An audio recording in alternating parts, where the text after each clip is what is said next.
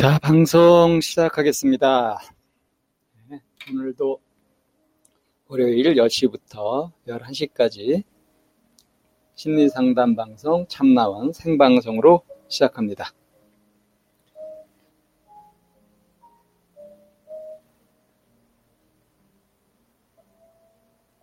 어, 저희 방송은 심리상담 방송이고요. 어, 누구든 글을 남겨주시거나 또는 전화를 주시면 바로 상담을 해드리도록 하고요. 어, 오늘 같이 진행하시는 이쌤께서 있어서 오늘은 같이 참여를 못하시고 저 혼자 진행을 해야 될 것 같습니다. 그래서 늘 하던 대로 그냥 이 상담 사연을 얘기하면서 그러면서 제가 이제 말씀을 드리도록 하고요. 어, 제가 이렇게 얘기하고 있는 동안에도 상담을 하실 것이 있거나 있거나 또는 궁금하신 것이 있으시면 바로 어, 이렇게 전화를 주시면 그러면 어, 상담을 하실 수 있겠습니다. 자, 그러면은 어, 오늘 첫 사연부터 한번 얘기를 해볼까요? 아, 아, 아, 아. 제가 지금 소개하는 이거는요, 아주 보통 굉장히 가벼운 이야기들이거든요. 근데 이제 이것을 상담 전문가 입장에서 어떻게 보고 어떤 조언을 할지 이런 것들을 음, 제가 이제 방송에서 얘기를 할 거고요. 들으시면서 의견이 있으시면 바로 전화 주시거나 어, 메시지를 남겨주시면 되겠습니다. 자, 읽어볼까요? 아, 네가 마음 편하라고 괜찮은 척하고 희망을 주고 아직도 너무 힘들고 슬프고 우울하고 죽을 것 같아도 너를 위해 주는 나란 바보. 다시 시작하려면 좀만 기다려 달라는 너의 말에 화도나고 기대도 하는 불안정한 사람. 약 먹으면서 이런 불안정한 모습 끝내고 안정적인 사랑으로 함께 하고 싶어. 아, 한참, 음, 사랑의 열병을 앓고 계신 것 같은데요. 아, 너를 위해 슬프고 우울하고 죽을 것 같아도 너를 위해 주는 나란 바보. 다시 시작하려면 좀만 기다려, 달라는 너의 말에 화도 나고 기대도 하는 불안정한 사랑. 약 먹으면서 이런 불안정한 모습 끝내고 안정적인 사랑으로 함께하고 싶어. 굉장히 힘드신 것 같은데요. 왜 이렇게 힘들고 슬프고 우울하고 죽을 것 같을까요? 그러면서도 상대를 위한다고요? 음. 이거는 정신을 차려야 됩니다. 내가 힘들면서 상대를 위해 준다고 하면은 그 사람한테도 힘이 될까요? 어, 힘들지 않을까요? 그 사람이 날 받아줘도 힘들고요. 받아주지 않아도 갈등이 있어서 힘들고요. 내가 왜 힘든지 그 힘든 것을 상대하고 잘 이루어지지 않는 사랑 때문에 힘들다고 생각하신다면 이거는 정신이 번쩍 들어야 된다는 얘기입니다. 앞뒤가 바뀌었어요. 우선 내 자신은 내가 추스려야 합니다. 그런 상태에서 내가 좀 힘도 있고 기운도 있고 해야 어, 다른 사람하고 좋은 것도 나누고 그렇지 않겠어요? 네, 이글 쓰신 분 좀 생각을 확 바꾸시지 않으면 큰일 나겠는데요.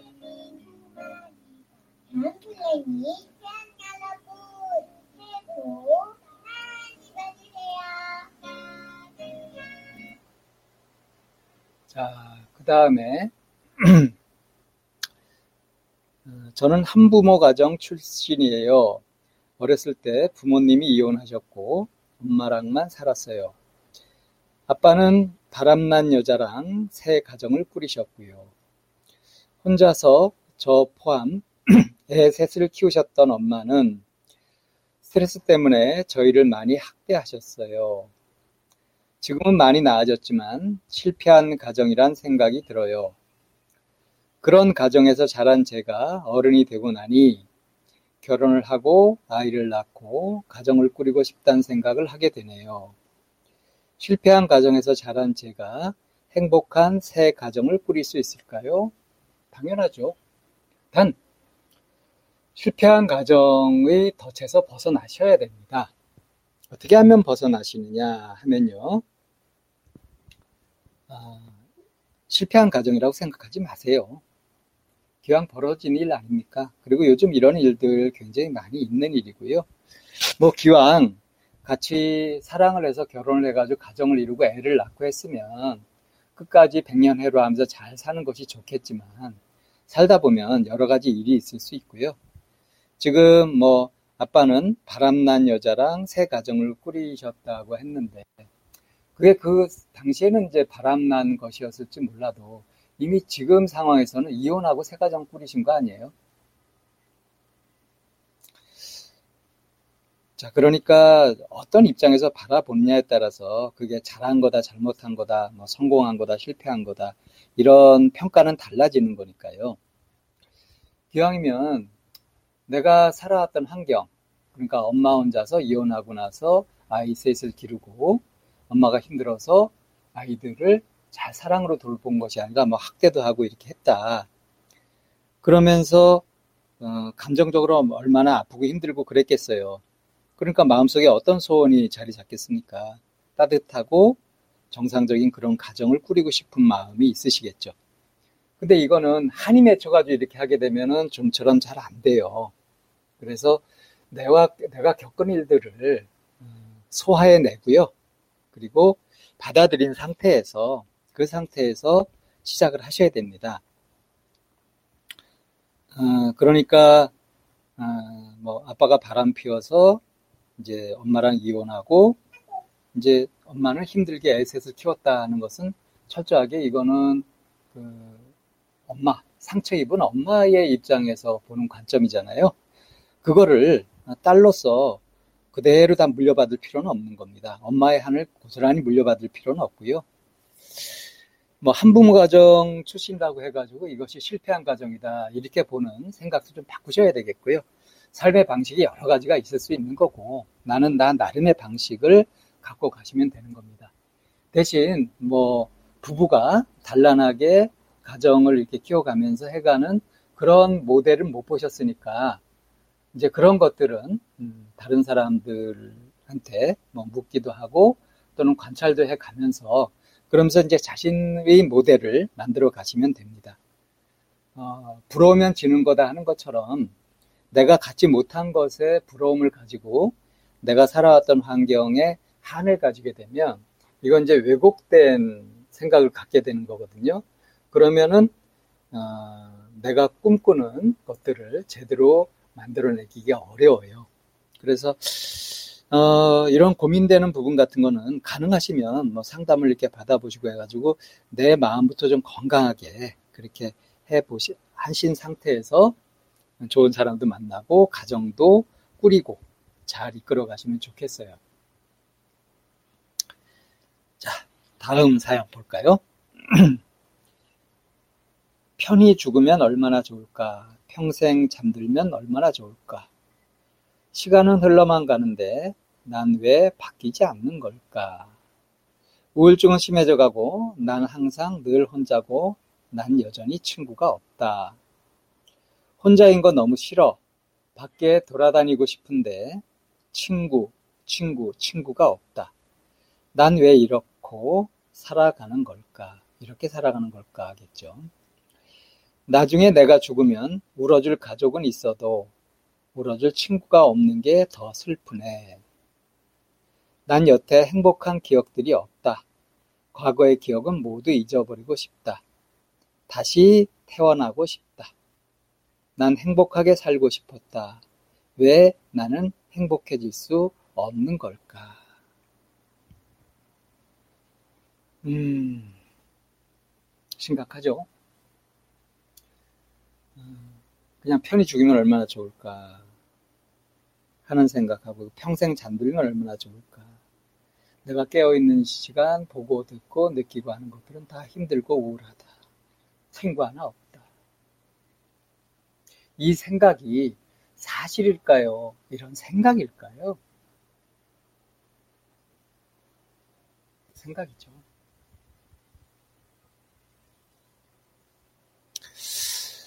아, 친구가 없다. 내가 바라는 친구가 없다는 얘기죠. 어떤 친구를 바라시나요?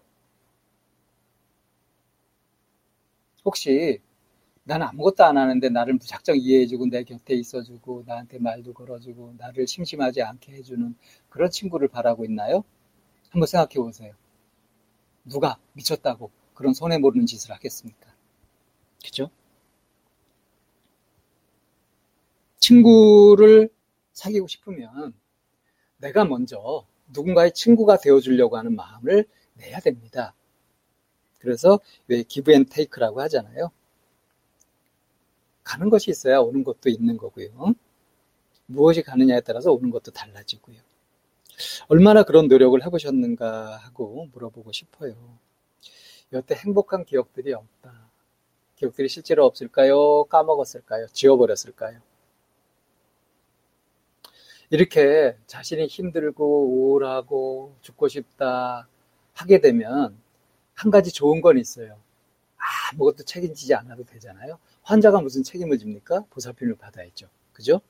그래서 이렇게 아픈 사람, 우울한 사람, 힘든 사람, 환자 코스프레를 하는 거예요.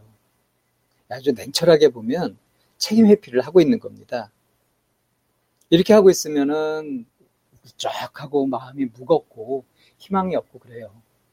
그러면은 누군가 날 보살펴 줘야 돼. 근데 그런 사람이 없어 하면서 또 한탄을 하고 또 환자 코스프레가 되잖아요. 그러니까 스스로 책임질 생각을 하지 못하고 스스로 뭔가 해볼 생각을 하지 못하고 계속 이렇게 원망 속에서 막연한 기다림 속에서 누가 날 어떻게 안 해주나 이렇게 식물인간처럼 살게 되는 겁니다.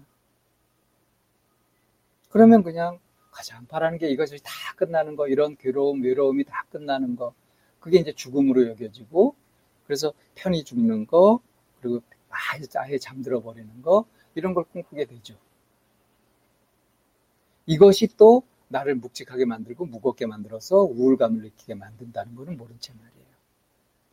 자, 그러니까 행복하게 살고 싶었다. 왜 나는 행복해질 수 없는 걸까? 행복하게 살고 싶었으나 행복해지는 노력을 안 했잖아요. 지금부터라도 노력하시면 됩니다. 어떻게 하시면 되냐고요? 어렵지 않습니다. 먼저 자리에서 박차고 일어나서요. 옷 입고 바깥으로 나가서 산책부터 하세요. 공기 좋은 곳에 산책을 하면서 맑은 공기를 느껴보십시오. 그리고 요즘은 SNS 같은 것도 많이 발달되고 해서 내가 관심 가지고 있는 활동이나 이런 것들, 동아리 활동 같은 걸 하셔도 좋고요. 그런 데서 자연스럽게 사람을 만나가면 되는 겁니다. 단 처음부터 사람들이 나를 알아주고 반겨주고 뭐 그런 걸 너무 기대하지 마시고요. 자, 내가 세상에 하는 만큼 세상이 나한테 뭔가 돌려줍니다. 내가 이 세상에서 어떤 마음으로 뭐 어떤 메시지를 던지고 있는지 한번 살펴보세요. 그러면 나한테 돌아오는 것이 왜 이런 것들이 돌아오는지 이해를 하실 수 있을 겁니다. 이렇게 환자 코스프레, 우울증 코스프레 해가지고는 벗어날 길이 없습니다. 자, 다음 또 다른 얘기 들어가 볼까요? 나 자신이 너무너무 싫게 느껴지는 날, 점점점. 사실은 나보다는 내가 이런 기분 들게 하는 사람들이 더 밉습니다. 자, 여기도 좀 제가 아픈 소리 한마디 해볼까요? 어, 내가 너무너무 싫게 느껴지는데, 이런 나보다도 이런 기분이 들게 하는 사람들이 더 밉다고 했잖아요. 사람들이 내 기분을 좌우하게 만든 나. 정신없는 거거든요. 왜 내 마음을, 내 기분을 내 마음대로 갖지 못하고 다른 사람들이 이렇게 저렇게 조종할 수 있도록 그렇게 만들었습니까? 왜 그렇게 허용했어요? 어리석지 않습니까? 내 집은 내가 지켜야죠. 응? 그냥 아무나 들락날락하게 놔두고 아무나 내 물건 막 쓰게 만들고 그러고서 불만을 가지면 되겠어요? 뭐 내 힘이 없으면 경찰에 신고를 하든지 이렇게 해서라도 내 집은 내가 지켜야 될 거 아닙니까? 내 마음 세계, 내 감정, 내 기분. 이거 내 걸로 내가 지켜야 되는 거 아니겠어요? 뭐 무슨 일이 있어서 어, 내 자신이 너무너무 싫어졌다 이런 막 이런 기분이 들게 하는 사람들 사람들과의 관계에서 이런 것들이 생긴 것 같은데 곰곰이 잘 살펴보십시오. 내가 허용하지 않는 한 다른 사람이 어떤 상황이 내 기분을 내 마음을 어떻게 할 수는 없는 겁니다. 그러니까 정신 딱 차리고요. 우선 기분부터 잘 살펴서 다시 정상화 시키시기 바랍니다. 아, 실업계 쪽이라 대학 안 가고 취직을 했는데 점점 성격이 약간 소심한 편이라서 사회생활을 어떻게 해야 될지도 모르겠고 혼날 때마다 내가 너무 한심하다고 느껴져요. 음, 두 가지 얘기를 좀 해드리고 싶은데요. 우선 성격이 약간 소심하다. 그래서 사회생활을 어떻게 해야 될지 모르겠다. 성격이 소심하면 사회생활을 잘 못한다 하는 이거 선입견입니다. 그렇지 않습니다. 사회생활을 잘한다고 하는 게 뭐 사교의 여왕이 되고 뭐 활발해가지고 누구하고도 잘 어울리고 이러는 것이 사회생활 잘하는 것이 아니거든요. 그렇게 사는 사람도 사실 마음속은 허전하고 외로울 수 있어요. 속빈강정처럼 그럴 수 있습니다.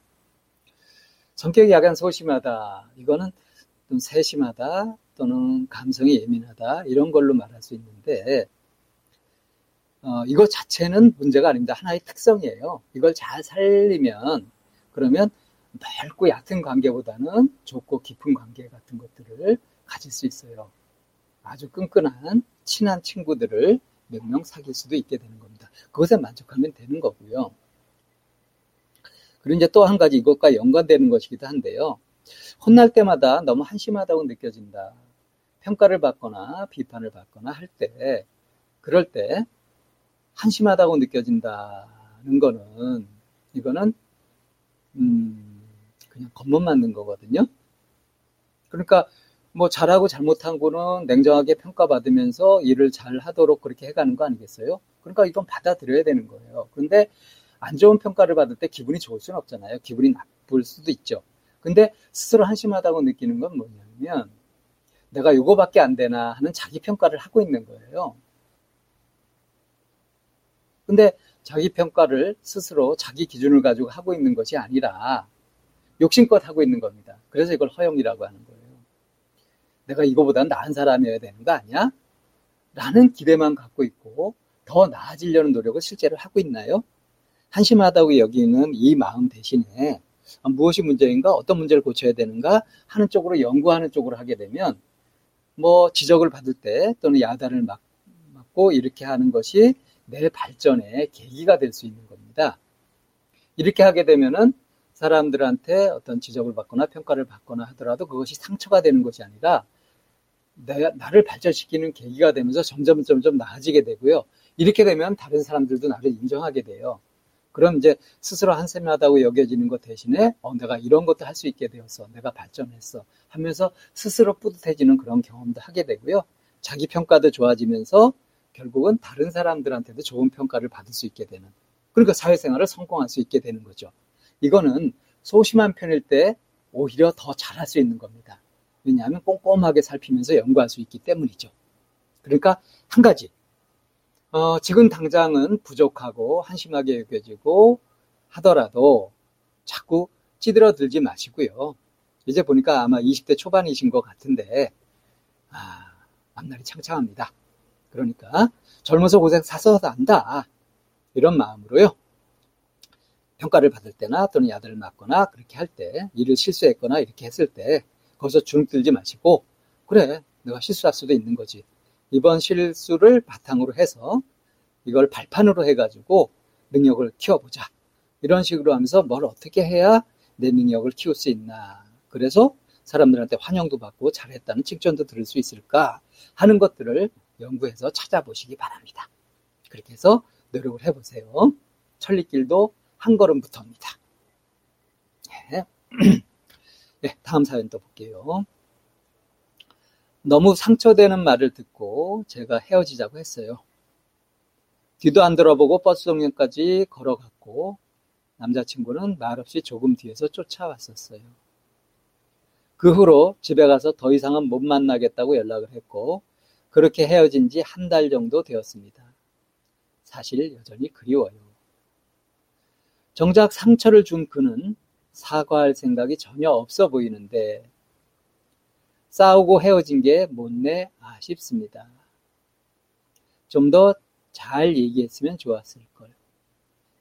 그리운 감정은 시간이 지나면 사그라들겠지만 헤어질 때 제대로 하지 못한 대화가 계속 아쉬움으로 남아요.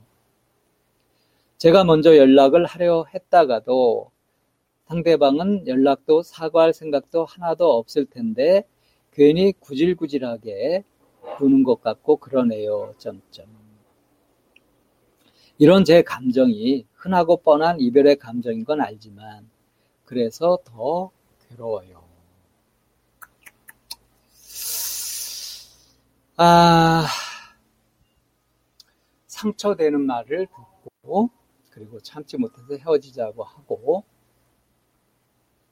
그리고 과감하게 헤어지고 나서 한 달 정도 지나니까 지금 여전히 그립다. 이것이 흔하고 흔한, 흔하고 뻔한 이별의 감정이다. 자, 여기에서 뭐가 괴로운 걸까요? 뭐가 괴로우실까요? 그리워서 괴로운 걸까요? 아니면 아직 그 상처받은 말 때문에 괴로운 걸까요? 그리워도 못 만나는 것이 괴로운 걸까요? 다시 연락을 해서 만나자고 하고 싶지만 자존심 상해서 그렇게 하지 못하겠고 이런 자신이 싫어서 괴로운 걸까요? 정말 무엇이 괴로운 걸까요? 여러분이라면 어떻습니까? 음.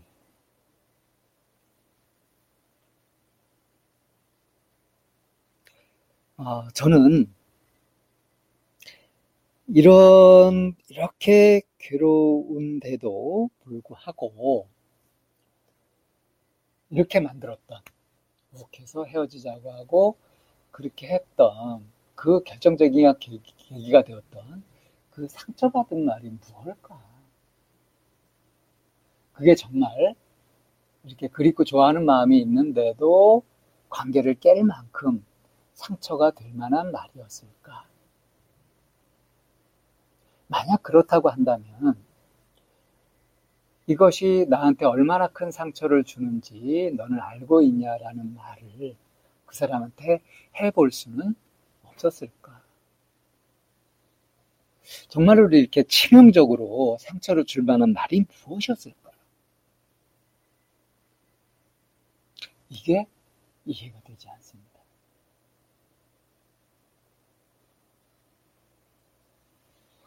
정말로 상처되는 말, 정말 마음의 상처가 되는 말, 이런 것을 이제 상담을 하면서 이렇게 들어보면요. 자, 제가 그 집단 상담 장면에서 나왔던 이야기였는데, 이 이야기를 한 사람은요, 음, 막상 그 이야기를 할 때는 무덤덤하게 얘기를 했어요. 근데 그 말이 무엇이었냐면요. 우선 이 배경부터 얘기를 해봐야 되겠네요. 어, 이 친구는 부모가 이혼을 하고요. 어, 할머니한테 맡겨줘가지고 할머니 손에서 자랐습니다. 어, 외할머니한테 맡겨줘가지고 자랐대요. 근데 이제 외할머니가 이제 뭔가 기분 나쁜 일이 있거나 화가 나거나 하면서 이제 이 친구를 혼낼 일이 있거나 이렇게 할 때 좀 심하게 말씀하셨던 모양이에요. 그런데 이제 그 중에 이런 말을 한 것이 이 친구한테는 아주 가슴에 깊이 박히면서 큰 상처가 됐다고 하는데 어떤 얘기를 했냐면 넌 피가 더러워. 이런 말을 했답니다. 넌 피가 더러워.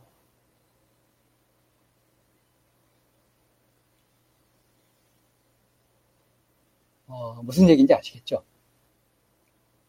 그러니까 이 외할머니 입장에서 보면 딸과 사위가 그 아이를 달랑 남겨놓고 지들 살 길을 이제 찾아가고 자기는 혹을 떠맡았단 말이에요. 물론 이제 뭐 외손주가 사랑스럽고 이러면은 잘 키울 수도 있었겠지만 할머니도 힘드셨나 보죠. 그러니까 나한테 이런 힘든 짐을 지어준 사람 딸이 더 미울까요? 사이가 더 미울까요? 팔이 좀 안으로 굽으니까 아무래도 사이가 더. 그러니까 너는 피가 더러워. 더러운 씨를 갖고 있어. 이런 얘기를 저주처럼 하게 된 겁니다. 자, 이 할머니의 의도가 손주한테, 손녀딸한테 상처를 줘가지고 괴롭게 하려고 이런 말을 한 걸까요? 그건 아니죠. 자기가 괴로워서 자기도 견딜 수 없어서 했던 소리겠죠. 근데 이게 이제 선주한테 어떤 영향을 미칠지 이런 거는 생각을 못한 그런 경솔함은 있는 겁니다. 그 책임은 면할 수 없죠. 하지만 이 말이 이 당사자인 이 친구한테는 내 피가 더럽다. 안 좋은 시다. 라고 하는 이것은 천형처럼 벗어날 수 없는 굴레처럼 계속 상처로 작용해야 되는 걸까요? 어떻습니까? 여러분 생각에는 어떠세요? 자, 여기서 좀 과학적인 사실을 좀 가지고 살펴봅시다. 유전자라는 거 있죠? 유전자. DNA로 인해서 전달되는 그 유전자라고 하는 것이 삶에 미치는 영향. 그거는 동물일수록 강합니다. 동물은 거의 유전자, 유전 정보대로 거의 살아요. 근데 사람이 되면요. 사람에겐 자유의지라는 것도 있고요. 생각을 할 줄 알지 않습니까? 그래서 입장 받고 생각할 줄도 알고 자기 운명을 스스로 개척해 갈 줄도 알고 그런 것이 사람이에요. 그래서 사람이 자유의지로, 후천적인 자유의지로 자기 마음으로 자기 삶을 바꿀 수 있는 여지가 굉장히 큽니다. 그러니까 유전적인 어떤 성향들, 이런 것들을 거슬러서 그걸 바꿀 수 있는 힘이 사람한테 있다는 거죠. 뭐, 능력에 따라 다르지만 어떤 사람은 100% 자기 인생을 스스로 책임지면서 그렇게 살아가기도 합니다. 그렇다면 유전 정보, 유전 인자 이런 것들은 그냥 주어진 조건일 뿐이지 그것이 결정적인 조건은 될 수 없다는 거죠. 삶을 결정적으로 결정짓는 핵심 요인은 아니라는 거죠. 자, 그렇다면 말이에요. 선사, 넌 피가 더럽다. 어? 더러운 시다. 라고 하더라도 얼마든지 자기 자신을 스스로 정화해내고 자기 자신의 삶을 개척해 갈 수 있는 거 아니겠어요? 이런 사실을 안다면 외할머니의 그 말이 아이고 외할머니도 얼마나 힘들면 저렇게 말했을까? 자기 사회가 믿기도 했겠지 딸도 원망스러웠겠지. 그러니까 그 못 모르는 어린애한테 그런 저주의 말을 그냥 얼마나 힘들었으면 했을까 그러고 싶지 않았을 텐데 자기가 그런 줄도 모르고 하신 거지 라고 보게 되면 어때요? 그 말이 상처가 됩니까? 그렇죠. 그러니까 세상 어떤 말도 어떤 누구도 어떤 상황도 내 마음에 상처를 준다, 내 마음을 기쁘게 해준다, 이런 일은 100% 일어날 수 없는 겁니다. 내가 허용할 때, 내 스스로 마음을 그렇게 낼 때 상처가 되기도 하고 기쁨이 되기도 하는 거죠. 이 명확한 사실을 아셔야 합니다. 그렇다면, 자, 연애를 하다가 상대가, 상대가 어? 경솔하게 나한테 상처되는 말을 할 수도 있어요. 그런데 내 스스로 어떤 상처도 소화할 만한 그런 힘을 갖게 되면 너 그런 이야기가 상대방한테 얼마나 무례한 이야기인지를 아냐? 하고 점잖게 타이를 수도 있는 겁니다. 정신 차리게 이야기를 그렇게 할 수도 있는 거예요. 그렇게 못할 이유가 없잖아요. 그죠? 제 말이 맞죠? 자, 아, 상대의 말에 내가 깊은 상처를 입어가지고 관계를 끊어버렸다. 이건 1차적으로 그렇게 그것이 엄청난 충격이 되도록 하고 있었던 나의 사고방식. 그 부분이 도전을 받은 거라고 생각하면 됩니다. 그걸 바꿀 수 있으면 최상이고요. 그게 안 된다고 하더라도 적어도 이게 나, 한테 얼마나 아팠는지 상대방한테 고지할, 알려줄 의무는 있는 거예요. 그럴 필요가 있어요. 그것이 나를 위해서도 상대방을 위해서도 우리 둘 사이의 관계를 위해서도 필요한 겁니다. 그걸 제대로 못해서 지금 그리운데도 못 만나고 이럴까 저럴까 하면서 마음이 왔다 갔다 하면서 양가적인 감정 속에서 괴로움을 받고 있는 겁니다. 자, 이걸 해결하는 방법은 자, 내가 더 이상 그런 것들이 상처가 안 되도록 마음을 튼튼하게 하는 것, 이건 가장 근본적인 것이 되겠고요. 그리고 이제 상대한테 연락을 해가지고, 그래가지고, 그때, 한 달 전에, 내가 할 말을 충분히 못한 것들을 좀 시원하게 하고 싶다. 그게 마음이 걸린다. 만나자. 이렇게 아주 만나가지고 허심탄회하게 얘기를 해보는 겁니다. 그러면 상대가 난 너한테 그렇게 의도적으로 상처를 주려고 했던 말이 아니었다. 그럼 아, 나는 그런데 그게 그렇게 상처가 되었다. 지금은 많이 이제 극복했다. 이렇게 하게 되면 얼마든지 새롭게 시작할 수 있는 겁니다. 이 자존심 세우는 거 잠깐이거든요. 그러니까 이걸 하기 전에는 죽어도 못할 것 같고 아주 어려울 것 같지만 실제로 해보면요. 아주 쉽습니다. 자, 또 다른 사연 한번 볼까요? 아빠의 가정폭력을 다 보고 자라온 저. 20년 동안 엄마가 맞는 모습 보고 살아왔는데 10년 넘게 지나도 잊혀지지가. 평생 반성 없고 모르쇠로 일관하는 아빠와는 인연을 끊어버려 결혼식도 몰래 했어요. 친가 친척도 못 불렀고요. 친할머니 장례식도 엄마가 너무 반대해서 저도 아빠 보기 싫어 안 갔어요. 저 잘못하고 있는 걸까요? 아이고. 20년 넘게 아, 엄마가 아빠한테 폭력을 당하면서 살았었고요. 10년이 더 넘게 지나도 그것이 잊혀지지가 않고 그래서 결혼도 몰래 했다. 지금 결혼하신 거네요. 어, 친할머니 장례식이 있었는데 엄마가 극구 반대해서 못 갔다. 아이고, 자. 아빠를 생각하면 그렇게 폭력을 써놓고서도 모르쇠로 일관하고 있다. 참 뻔뻔스럽다. 엄마는 지금 그렇게 살아온 삶이 치가 떨리시는 거죠. 엄마도 아직 그 아픔에서 못 벗어나신 거고요. 근데 지금 이제 딸로서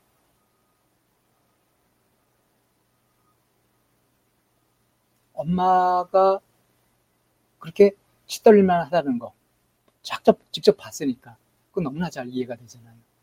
근데 엄마와 똑같이 그런 것에 치떨리면서 그걸 원망하면서 아예 그냥 미워하면서 그렇게 살아야 하는가. 나도 그런 마음을 가지고 살아야 하는가. 이거 잘못하는 거 아니냐. 하는 생각이 드신 거예요. 당연한 고민입니다.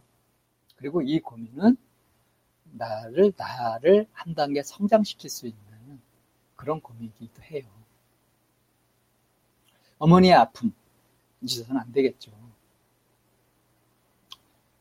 그리고 아빠는 자기의 잘못을 전혀 모르고 오히려 모르쇠 하고 있고요. 그것이 너무 뻔뻔스러워 보이고요. 자, 이런 걸 볼 때 어떻습니까? 누가 미운가요? 무엇이 미습니까? 무엇이 원망스럽습니까? 가정폭력, 남편이 아내를 심하게 때리는 것. 그 속에서 아이들이 받는 상처, 압박감. 이건 저도 잘 알아요. 제가 어렸을 때 저희 아버님도 평상시에는 순하신 분이었으나 착하고 순하신 분이었으나 술만 드시면 아주 무섭게 변하셨죠. 막 살림을 부수는 건 물론 뭐 엄마 또 형들 또 많이 맞고 그렇게 하는 걸 봤거든요. 제가 아주 어릴 때 일입니다. 한 3살 정도, 3살이 타졌어요. 아주 태어나면서부터 뭔가 의식이 되면서부터 그런 받았고요. 이제 그래서 아버지가 술 마시고 들어오는 날은 집안 분위기가 꽁꽁 얼어붙습니다. 살얼음판처럼 언제 무슨 일이 벌어질지 모르는 그런 불안한 정막 같은 것들이 있고 했었죠. 얼마나 가슴 졸이고 두려웠었는지. 그게 지금도 생생해요.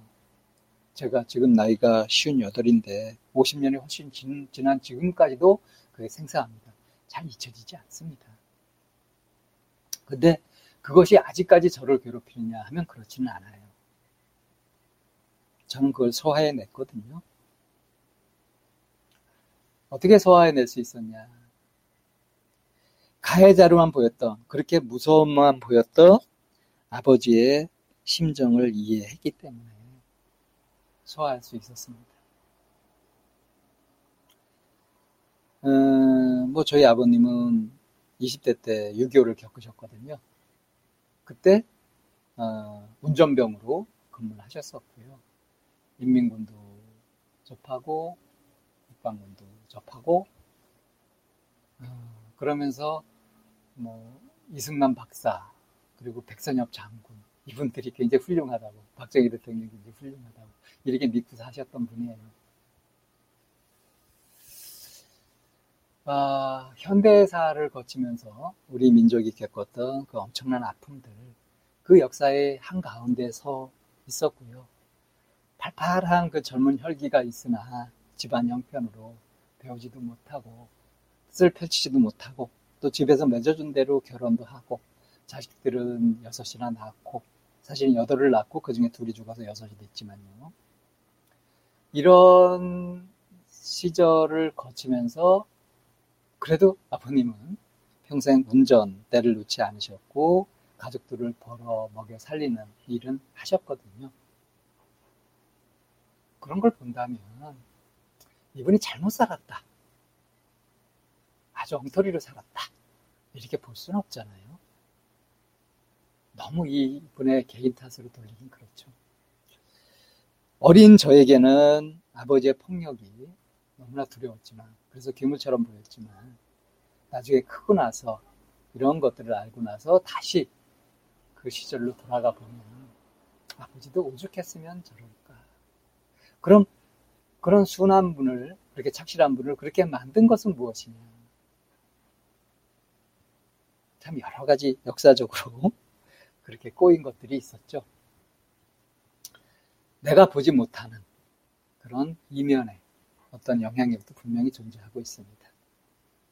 자, 엄마가 갖고 있는 그런 치떨린 한, 남편한테 맞았던 폭력을 당하고, 그리고 시댁으로부터 당했던 그 시집살이 뭐 이런 것 등등 얼마나 한이 되셨겠어요.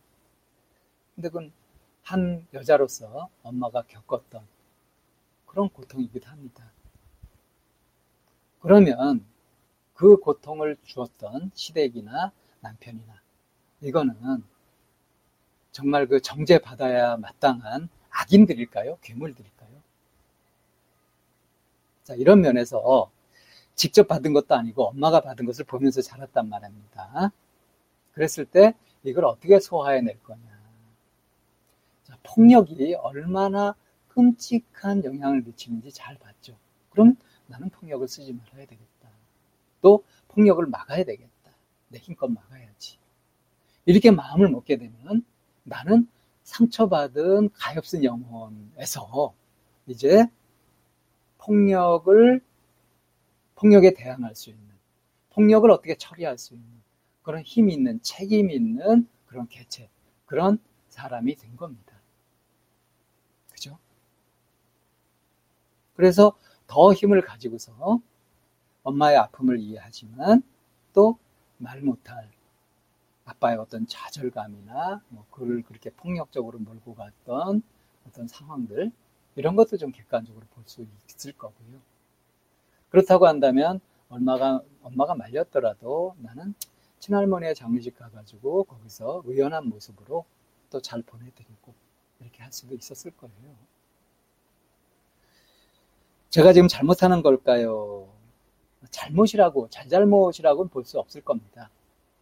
다만 내가 그런 것들을 소화해낼 수 있는 어떤 나의 능력이라고 할까요? 나의, 나의 마음의 크기.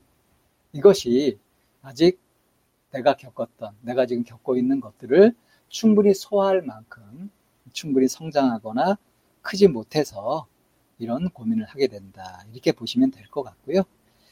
자기 성장을 할 수 있는 그런 계기로 삼으시면 좋겠죠. 그러면 엄마를 배신하지도 않으면서 오히려 엄마의 아픔을 치유해 줄 수 있는 그 정도로 내 자신을 키울 수도 있을 겁니다. 그렇게 되면 참 좋겠죠? 자, 이번에는 아주 짧은 사연 한번 보겠습니다. 아, 지금 이걸 들으시면서요, 상담을 하시고 싶으시면 언제든지 전화를 주시면은 그러면 바로 상담을 하실 수 있습니다. 전 여자친구 인스타 봤는데 한 시간 있다가 너무 싫당. 이렇게 카톡 상대에 놨는데 나한테 하는 소리겠지? 음? 음. 그러니까 전 여자친구가 카톡에다가 어, 너무 싫당. 그러니까 전 여자친구 인스타를 들어가 본 것을 여자친구가 전 여자친구가 확인하고 카톡으로 너무 싫당 이렇게 해 놨다는 거겠죠? 음. 나한테 하는 소리겠지? 뭐 그럴 수도 있겠죠. 근데 전 여자친구 인스타는 들어가서 보면 안 되는 건가요? 어떤 마음으로 들어가 보셨을까? 참 이렇게 남녀의 연애 관계라고 하는 건요. 참 뭐라 정답도 없고요. 어, 모범 답안도 없어요. 이게 나한테 하는 소리다. 보지 말란 얘기인지. 어떤 감정이 정리가 안 된 건지. 뭐 헤어졌다 다시 만날 수도 있고 그런 거니까. 알 수 없는 일이잖아요. 그럼 이게 궁금하면 나한테 하는 소리냐 하고 물어보면 되겠죠. 아, 그래서 헤어질 때도 깔끔하게 잘 헤어지는 것이 좋습니다. 자, 다음 약간 긴 사연 한번 볼까요?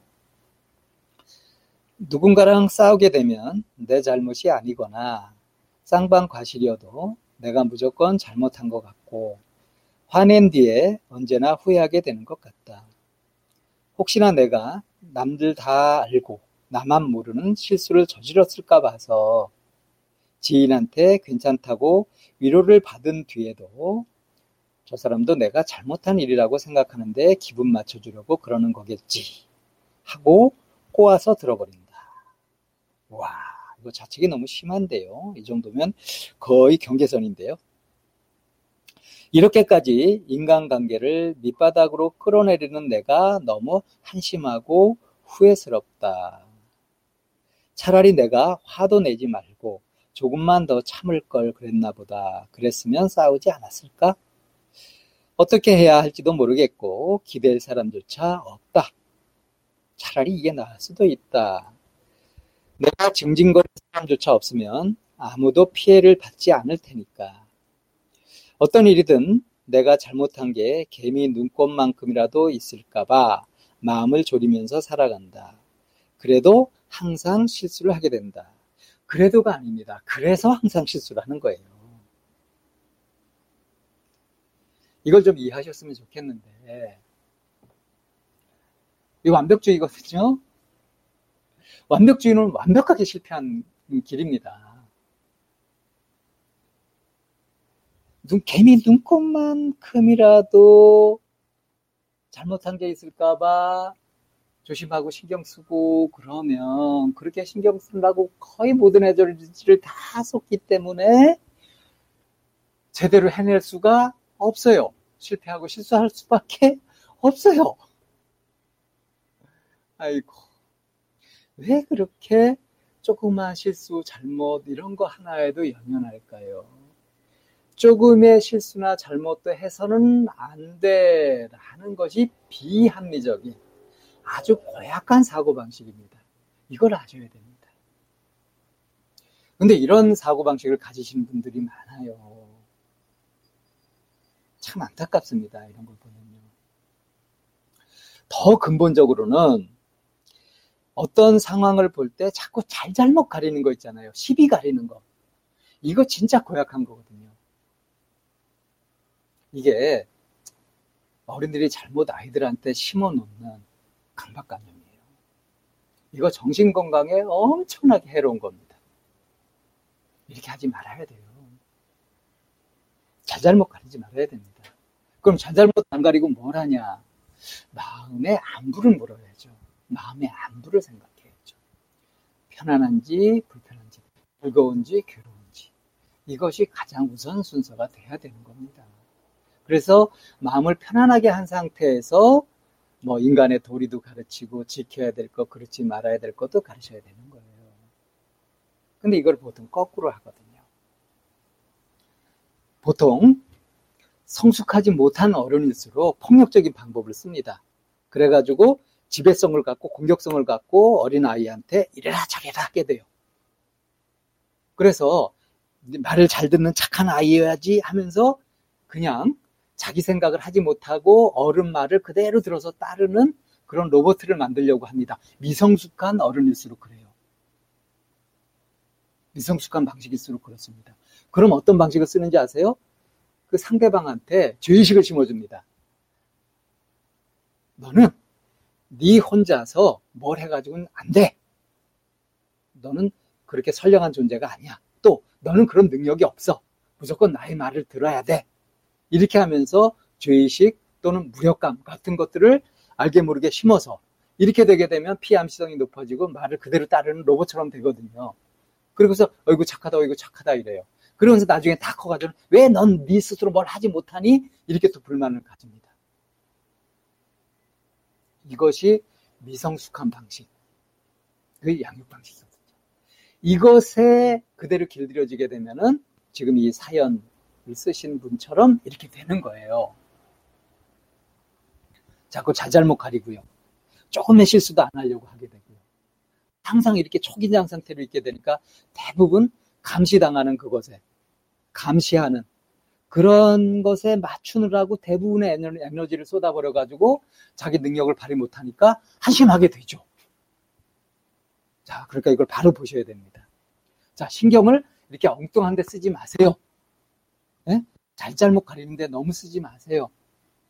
제일 처음에 신경 써야 될 게 뭐라고요? 마음이 안 봅니다 마음이 편안한가? 그렇지 못한가? 그래서 가슴 졸이고 너무 겁내고 있고 위축되어 있다고 한다면 그 마음부터 펴셔야 돼요. 어떻게 펴냐? 심호흡부터 하세요. 자, 숨을 깊이 들이셨다가 탁 펴고 하면서 편안하게. 그렇게 이완된 상태로 마음을 편안하게 가진 상태에서 이런 판단, 저런 판단도 해야 되는 겁니다. 그러다 또 어떤 판단을 하다가 평가하면서 또 쪼리, 쪼라들게 되면은 그 시비 가리는 대로 그렇게 끌려들지 마시고 자잘못 가리는 대로 끌려 들어가지 마시고 다시 그 생각을 탁 놔버리고 심호흡을 하면서 마음을 편안하게 하고 이렇게 해서 숨을 고르고 편안하게 쉬는 상태에서 몸은 이완된 상태로 이런 상태로 판단하고 하는 것을 이것을 잡아야 되는 겁니다. 아, 개미 눈꽃만큼이라도 내가 잘못한 건 없어야 된다. 하는 식의 되도 않는 생각, 말도 안 되는 생각, 이거는 차버리셔야 돼요. 그것이 정말 터무니없는 생각이라는 것을 확연하게 아셔야 됩니다. 그래야 이렇게 스스로 자기를 괴롭히면서 능력 발휘를 못하게 되고 그런 걸 또 한심하다고 여기고 하는 이런 악순환에서 벗어날 수 있는 거예요. 마음을 졸이면서 살아가는데도 항상 실수를 하게 된다가 아니라 마음을 졸이면서 살아가니까 그러니까 실수하게 되는 제 이야기의 설득력이 만땅이죠? 예. 자, 다른 사연 또 하나 보겠습니다. 운동하다가 발톱 무좀 걸렸어. 점점점. 너무 가렵다. 히읗 히읗 점점. 초기에 발견한 거라 다행이지만 그래도 너무 가려워 쪽팔리고 점점. 가려움 치료하세요. 디자인으로 취직한 사람 있나요? 라는 것도 있고요. 아따 심심하고만 썰좀 풀 사람 없나요? 굉장히 심심하신가 봅니다. 근데 무려 좋아요가 67이 달렸어요. 야 이렇게 심심해서 뭔가 이렇게 자극을 구하는 얘기를 나누고 싶은 사람이 그만큼 많다는 거겠죠. 자, 볼까요? 여드름 나서 피부 엉망이라니까 자꾸 강남 가자고 하네. 동네에서 먹자고 하니까 왜 계속 가자고 징징대냐. 무슨 징징이도 아니고. 여드름 나서 피부 엉망이라서 음, 어디 멀리 나가기 싫다. 그래서 동네 그 동네에서 먹자고 하니까 왜 계속 가자고 징징대냐. 징징이도 아니고. 살짝 짜증도 나겠네요. 그런데 여드름 한참 신경 쓸 나이인가 봅니다. 저도 노코멘트 할게요. 여드름 없어져요. 그리고 한 가지 팁을 드리자면 다른 사람들은 내 여드름 그렇게 신경 안 씁니다. 나만 신경 쓰는 거예요. 자, 어, 네가 내 베프 뒷담 깔 때부터 난 너가 싫어졌다 새끼야. 야, 욕설부터 나오네요. 응? 네가 내 베프 베프는 best friend를 말하는 거죠. 제일 친한 친구. 뒷담을 깔 때부터 뒷담하고 할 때 난 네가 싫어졌다. 내 베프가 너한테 잘못한 것도 없는데 왜 한심하다고 해? 적어도 우린 너처럼 나이 처먹고 부모님 등골 빼먹으면서 명품 사달라 조르진 않아. 명품을 부모님한테 사준 적은 있지만. 네. 미안한데 너보다 내 베프가 훨씬 열심히 살아. 내 불쌍, 아, 네 불쌍해서 친구 사귀게 도와줬더니 내 친구를 내 앞에서 뒷담 까? 너 어디 가면 내 뒷담도 깔 것 같다. 물론 내 친구들 다 너 손절했는데 내가 너 동정심 때문에 연 안 끊고 있는 거야. 제발 좀 상황 파악도 하고 정신 좀 차려라. 한 번 더 그러면 진짜 너의 유일한 실친인 나도 떠난다? 와. 이 글 쓰신 분 의리남이네요. 응? 음. 의리 있습니다. 그죠? 아, 속마음은 이렇지만 티도 안 내고 이러고 있는데 여기서 지금 이 타겟이 됐던 이 친구는요, 어, 제가 보기에는 센스가 너무 없는 그런 약간은 어, 그 뭐랄까 사회성 아, 사회성 무지 부족하고 센스도 없고 그런 약간 좀 덜 떨어진 의식을 갖고 있는 좀 미성숙한 그런 친구로 보이네요. 그래서 뭘 모르는 겁니다. 이런 친구한테 어떻게 해줘야 되느냐. 그냥 들어줘도 안 되고 관계를 끊어도 참 불쌍하고요. 그럼 어떻게 해주면 되냐면 차근차근 설명을 해주고요. 또 싫은 소리 할 때는 싫은 소리도 해줘야 됩니다. 너 그렇게 하는 거 아니다. 그러면 사람들이 참 싫어해서 그래서 네가 친구가 없는 거다 하는 얘기까지도 때에 따라서는 해줄 수도 있어야 됩니다. 물론 험악하지 않은 분위기에서 아주 냉철하고 차분하게 알아듣게 자세히 설명을 해주면서 얘기를 해줘야 되는 거예요. 그렇게 해주면은 이 친구도 조금 성장할 가능성이 있는 겁니다. 처음에 새끼야 이렇게 시작해가지고 굉장히 험악하게 나올 줄 알았는데 보니까 그냥 의리남 상남자네요. 근데 이렇게 그냥 뭐 동정심 때문에 끊어주고 끊어주지 않고 뭐 만나주고 이렇게 하는 것도 오히려 그 친구를 망치는 것이 될 수도 있으니까 솔직히 해야 됩니다.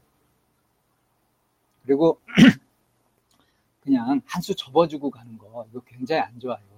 그러다 큰코 다칩니다. 왜 바둑이나 장기를 둘 때도 상대하고 이렇게 딱 부딪혀보면 실력을 알잖아요. 그래서 아, 나보다 약하네 하고 방심하는 순간 지기 쉬워요. 실수하기 쉽습니다. 인간관계도 마찬가지입니다. 함부로 얕보면은 곤란합니다. 분뱅이도 그러는 재주가 있거든요.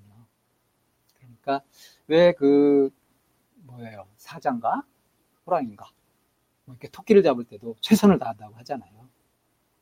예, 그래야 되는 겁니다. 방심하고 어, 그렇게 하지 말고요. 어떤 관계에서도 이렇게 항상 최선을 다하는 자세. 그렇게 하는 것이 나 자신한테도 좋고요. 실수하지 않는 음, 그런 길이기도 합니다. 어, 사연 읽는 것은 이제 여기에서 맞춰야 될 것 같고요. 오늘은 이쌤이 일으셨, 일이 있으셔가지고 제 혼자 진행을 했는데요. 어, 어, 앞으로는 어, 저희가 이제 여기 배너에서 어, 사연 보내실 곳 같은 것도 이제 그 장소를 지정해 놨거든요. 그래서 이렇게 이제 들어오시게 되면 그러면은 어, 제가 그 이렇게 SNS에 떠도는 이런 사연 말고 저희한테 직접 들어온 사연을 가지고서 얘기를 해보는 식으로 그렇게 진행을 하겠습니다. 어, 이 상담 생방송 어, 바로 이렇게 전화를 해가지고 생생하게 하는 것이 제일 좋겠지만 그렇지 않다면 이제 그 다음에 이제 채팅을 통해서 얘기하는 그런 생생한 것도 되겠는데 그것마저 여의치 않다면 그래서 이제 저희가 어, 사연 이렇게 올라온 그런 것들을 가지고서 소개하면서 이제 의견을 주는 이런 식으로 진행을 했었는데요. 아, 이제 배너도 열어놨고요. 연결해 놓고 했으니까 저희 그 이렇게 생방송에 참여하시고 싶으실 때 이렇게 메일 주소 있잖아요. 여기에다가 이렇게 올려주시든가 하시면 음, 저희 또 카페도 있거든요. 다음 카페도 있고 네이버 카페도 있는데 그렇게 올라오신 글들이 있으면은 이제 그걸 가지고서 어, 얘기를 해드리면 훨씬 더 어, 흥미로울 것 같아요. 자, 아, 오늘도 어, 참나원 심리상담 생방송 오늘은 저 혼자 이렇게 진행을 했는데요. 매주 월요일 10시부터 1시간 동안 진행이 됩니다. 그래서 어, 뭐 혼자 이렇게 막 얘기를 하다 보니까 어떤지 모르겠네요. 그래서 확실히 둘이 진행을 할 때하고 혼자 진행을 할 때 훨씬 느껴지는 느낌이 너무 다릅니다. 자, 오늘 생방송 여기서 마치고요. 다음 주에 뵙도록 하겠습니다. 안녕.